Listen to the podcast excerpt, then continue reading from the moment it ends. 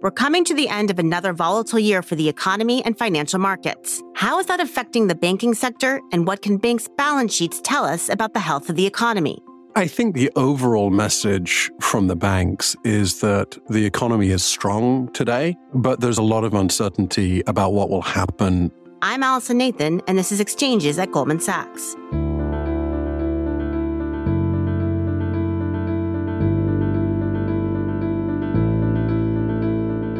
To help shed light on the sector, I'm sitting down with Richard Ramsden, the business unit leader of the financials group in Goldman Sachs Research, and Alex Blostein, who covers the asset management industry for Goldman Sachs Research. Richard, Alex, welcome to the program. Thank you for having us. Great to be here.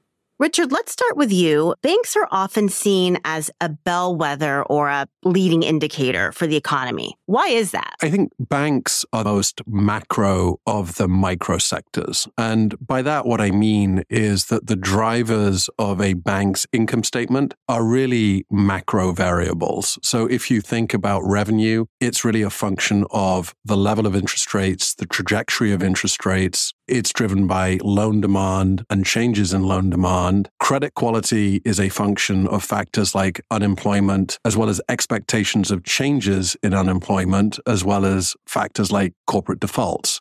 So I think a lot of investors often look at banks as a leading indicator of not just what is happening in the economy, but what could happen over the next six to 12 months. So small changes in how banks are thinking about loan demand, how thinking about changes in asset quality give you, in many ways, the best insight you're going to get from the micro sectors around what could happen to the economy over the next six to 12 months. Obviously, this year it's become incredibly important. There's been a tremendous debate about the path for the economy heading into 23 and 24. And I do think that investors are trying to read the tea leaves from what banks are saying about the path for the economy. And Alex, I mentioned you cover asset managers. So, what role do asset managers have in supporting economic growth? Sure. Private markets is probably a better place to start here. And as Richard mentioned, banks generally facilitate the flow of funds in the economy and provide capital to whether it's consumers or corporations. Private markets over time have taken a bigger role here. And I wouldn't say they provide the daily liquidity in a way, but they certainly provide more capital into the space. So over the last several years, private markets have grown to about $11 trillion in total global assets under management the companies that we cover, the publicly traded alternative firms, have about a third of that. So speaking with them about where they're deploying capital and how they anticipate capital flows to come through over the next 12 months also tells you what kind of opportunities they see in the space, but also tells you perhaps some of the areas of stress, like we saw earlier this year when banks retrenched from some parts of the credit market and a lot of these private credit firms uh, really stepped in. And Richard, if banks are a bellwether. What are they telling us now? So, in particular, if we think about the operating environment, the difficult operating environment we just discussed, how is, for example, the rise in interest rates affecting deposits on banks' balance sheets?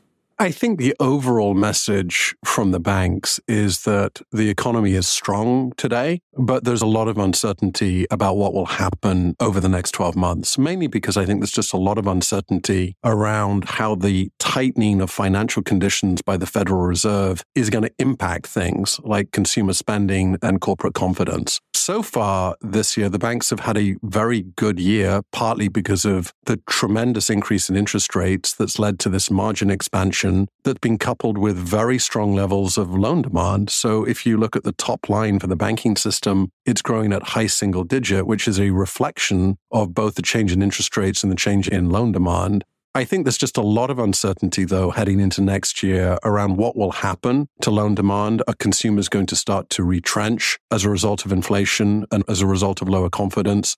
And a corporate's going to carry on investing in capex projects, which need to be funded largely by the banking system, which could result in weaker loan demand. And are the banks seeing any signs of credit quality deterioration? I mean, something that could come along with this tougher economic environment?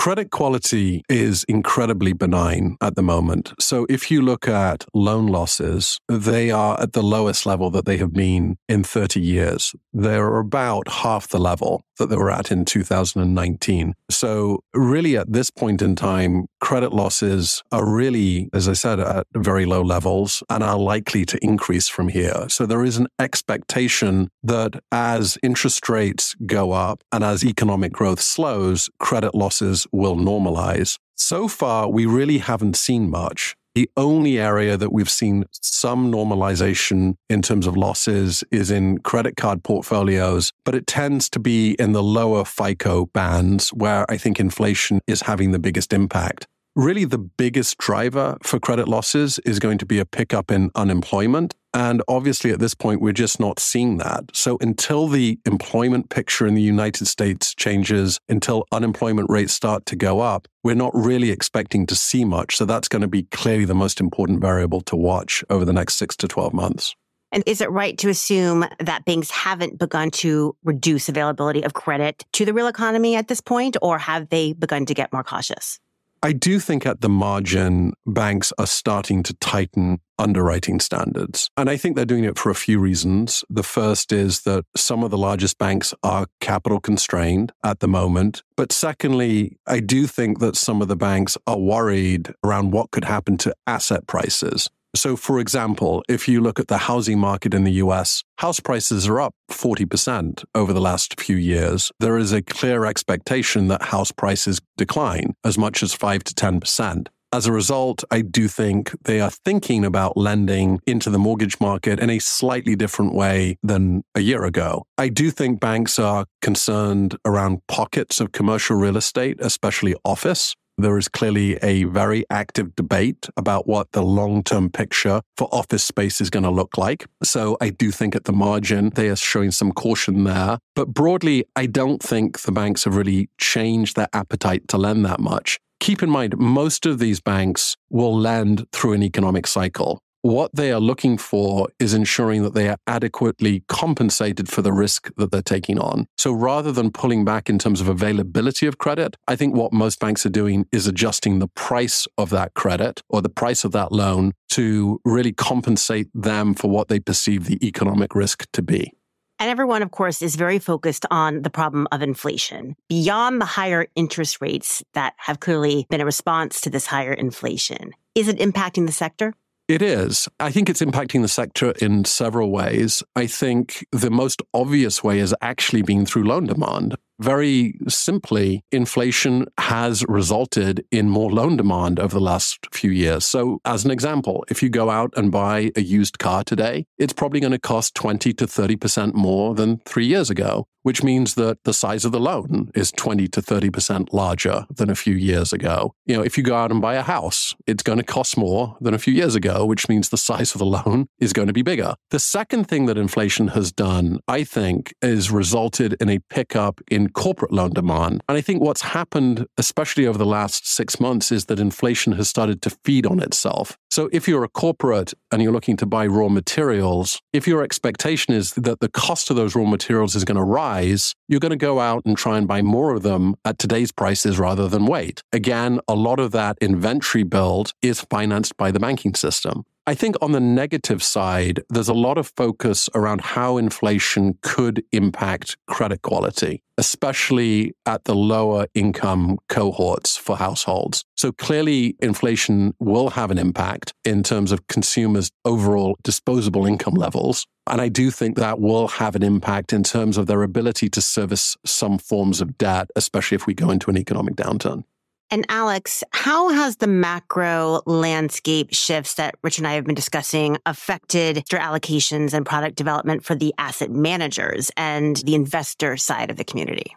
Yeah, this was really an unprecedented year in many ways. You've had the typical 60 40 investment portfolio, so 60% equity, 40% fixed income, is down something in the mid teens. And if you look at parts of fixed income market, they're down as much as 20%, especially at the longer end of the curve on the duration side. So this is really not something that we've seen in a long time. And that's clearly impacting both institutional and retail investors in a really broad way having a lot of the CEOs at our conference here over the last couple of days, a couple of themes really stood out. First, we think there's going to be a lot more focus on portfolio construction. If you look back over the last decade, the very easy Fed policy, significant amount of liquidity just made it very easy decision just to be long beta. Equity market's been rising very steadily. You've seen that in a most pronounced way in growth, but frankly in fixed income as well. When we pivot to 23 and perhaps longer with a less accommodating Fed policy, you could see much more focus on downside protection. I think probably more search for alternatives and more ways to look for uncorrelated assets. And when it comes to the more traditional asset classes, 2022 saw a record amount of outflows from traditional fixed income funds. Now, when you look at the available yields today, you could actually earn for the first time in probably more than a decade, pretty reasonable return, both on cash as well as things like liquid investment grade, probably north of 5%, high yield, closer to high single digits. So we think there's going to be a massive amount of inflows back into fixed income because you can actually earn pretty reasonable returns. And that will benefit a lot of players across the board, both on the private credit side, because those are typically floating rate loans that they're making. ETFs, for sure, we're starting to see some of that already come back. And some of the traditional fixed income managers, but the dispersion is going to be really wide based again on their underperformance that some of the managers have seen. And I guess the last theme I would point to is energy transition as far as where capital is going if anything, the events of 2022 really shown the focus on alternative energy sources, one, and two, just the need to transition faster. And the amount of capital that's required to do that is in trillions of dollars. So we think there's going to be a lot of capital coming into this part of the market to solve this void. And let's talk about the banks and asset managers' roles in the capital markets. M&A and IPO activity were notably more muted this year coming off of the record activity levels we saw in 2021. Richard, what do you expect in terms of capital market activity in 2023?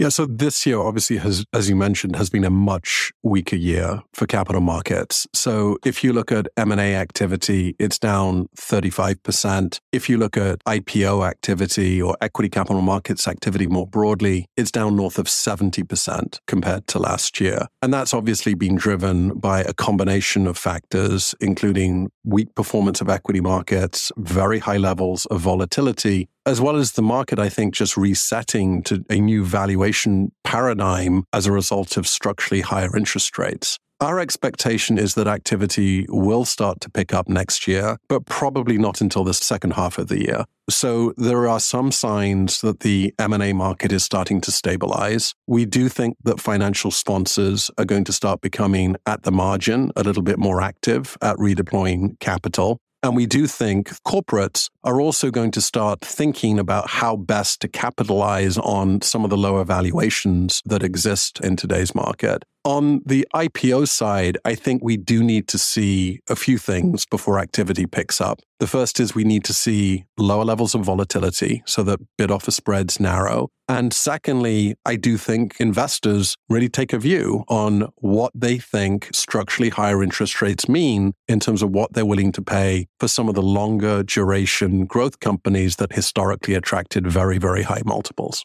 Yeah, if I could maybe just add to that, alternative managers, private equity firms, private credit firms, obviously huge consumers and customers of capital markets businesses. 20, 25% at least probably of the revenue pool, right? So they've been generally sidelined this year for many of the reasons that Richard talked about. So as you think about next year, one of the themes we've heard loud and clear from a number of large private equity firms is that the appetite for public to private transactions is definitely starting to pick up for the first time in quite a long period of time it takes some period of time for the sort of bid ask to narrow and for seller expectations to become a little bit more grounded. But we're likely to see more public to private transactions, so that'll help the M&A backdrop. And as far as the IPO activity goes, these sponsors are still sitting on effectively a record amount of embedded gains. Even after marking down over the course of 2022, we think there's going to be greater emphasis on seeking ways to realize some of these investments. That's probably second half of 2023 story, but that'll help as well. And Richard Alex mentioned your financials conference that you've just held and some of the key themes coming out of that from the asset manager side of things. But from your perspective, what was the tone of the conference and any key takeaways about the banking sector more broadly? I think the tone overall was cautious. I still think there's a lot of uncertainty around what will happen to the economy next year. There's still a lot of uncertainty around where interest rates are going to end up. Is the Fed going to have to go materially above 5%? How long are interest rates going to remain structurally higher? And I think the banks themselves are also trying to figure out themselves what higher interest rates are going to mean in terms of long term consumer spending patterns and longer term corporate spending and investment patterns. I think that is something where there's still a lot of uncertainty. I think where the banks feel confident is just in their own capital and liquidity positions. The banking system in the US has seen a considerable increase in the amount of capital that they're required to hold. There's still sitting on very high levels of liquidity as a result of the expansion of the Fed's own balance sheet. So even though I think there's a lot of macroeconomic uncertainty, I think they feel very confident about their own ability to weather an economic downturn, but also serve the needs of their clients in terms of continuing to originate loans through an economic downturn. And I think that's actually very important because if you think about prior macroeconomic cycles, often what you see is banks start to contract their balance sheets at a time that their clients need it the most because financial markets have closed down. I don't think we're going to see that this time round. I think banks will adjust the price of credit to reflect the economic uncertainty, but I don't think you're going to see a broad withdrawal of credit provision to the economy, which means that whatever downturn we have is likely to be more shallow than in some of the prior cycles where you have seen this contraction of credit availability. So even if the banks are relatively optimistic and you seem relatively optimistic on the sector, bank stocks are down 24% this year, even though they've had considerable earnings upgrades. So what concerns are being reflected in that valuation? I think bank stocks are very simply reflecting a very high probability of a recession. So on our numbers, I think bank valuations are building in something close to a 50 to 60% probability of a recession over the next 12 to 18 months. That is much higher than the probability that our economists have, but I think it does speak to just the overall level of uncertainty around what could happen.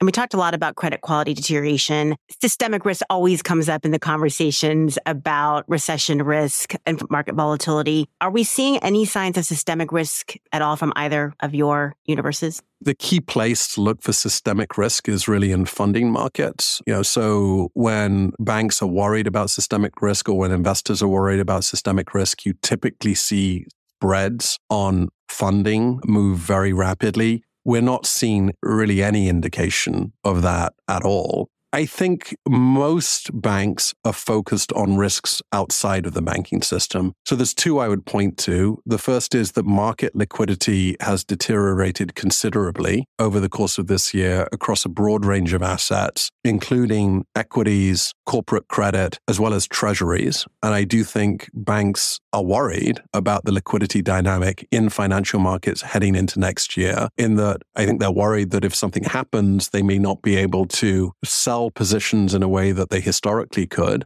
And secondly, I think they're worried about some of the risks that exist in non bank lenders. So, over the last 10 or 12 years, you have seen this significant shift in terms of lending from the banking system to the non banks. And I do think there are concerns that some of those non bank lenders could have problems if we do go through a deeper economic downturn than we currently anticipate.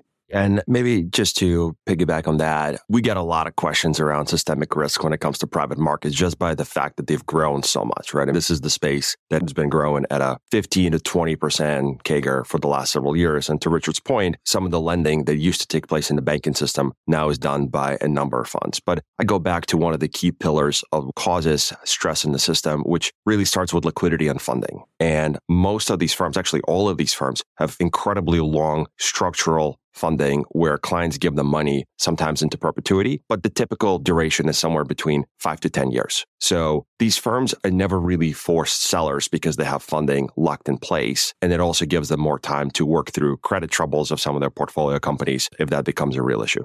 And finally, our conversation is focused primarily on cyclical risks. But how are banks thinking about investments in strategic priorities in the coming year and over, let's say, the next several years? Clearly there is a very significant shift in the way in which people consume banking services. The banking industry is digitizing in a very rapid way. So if you think about how consumer payments are made, increasingly they're made over your iPhone. If you look at corporate payments, obviously they're migrating towards, again, digital forms of payments versus things like checks. And I think there's a view that regardless of the economic cycle, this is a trend that is just not going to change. And there is a lot of competition from non banks. Increasingly, technology companies are investing in their payment capabilities. We have seen a number of tech companies expand the type of banking products that they offer. And I think when you talk to the banks, they're not as concerned as to what the bank down the road is going to do from a competitive position over the next decade They're worried about what tech companies are going to do. And increasingly, they view those as the companies that they quote unquote have to beat from a quality of service standpoint and from just a consumer experience standpoint. So there's no question you are going to see higher levels of investment as banks look to improve the range of digital services that they offer to their customers. Because if they don't, they understand they won't be competitive over the next decade. And Alex, what about strategic priorities for asset managers? Yeah, so technology and distribution definitely front and center in terms of product development. Despite the recent volatility, it still seems like the alternative products is very central to where people are investing on the new product side of things. And look, I think broadly seeking for ways to outsource is another important element here where a lot of the asset managers, especially on the traditional side, have been facing significant revenue headwinds this year, but they've also been facing a lot of structural outflows for many years. So these kind of pressures are really exacerbating margin compression and forcing companies to seek out more efficient ways of doing business, which often will lead you to outsource some of the non-core operations. Richard, Alex, thanks so much for joining us and congratulations on the conference. Thanks a lot. Thanks for having us. Thanks for joining us for this episode of Exchanges at Goldman Sachs, which is recorded on Thursday, December 8th, 2022. If you enjoyed this show, we hope you follow on your platform of choice and tune in next week for another episode. Make sure to share and leave a comment on Apple Podcasts, Spotify, Stitcher, Google, or wherever you listen to your podcasts. And if you'd like to learn more, visit gs.com and sign up for Briefings, a weekly newsletter from Goldman Sachs about trends shaping markets, industries, and the global economy.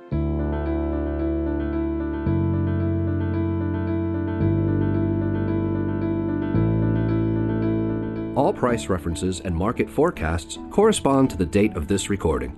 This podcast should not be copied, distributed, published, or reproduced in whole or in part. The information contained in this podcast does not constitute research or a recommendation from any Goldman Sachs entity to the listener. Neither Goldman Sachs nor any of its affiliates makes any representation or warranty as to the accuracy or completeness of the statements or any information contained in this podcast, and any liability therefore including in respect of direct, indirect, or consequential loss or damage, is expressly disclaimed. The views expressed in this podcast are not necessarily those of Goldman Sachs, and Goldman Sachs is not providing any financial, economic, legal, accounting, or tax advice or recommendations in this podcast. In addition, the receipt of this podcast by any listener is not to be taken as constituting the giving of investment advice by Goldman Sachs to that listener, nor to constitute such person a client of any Goldman Sachs entity.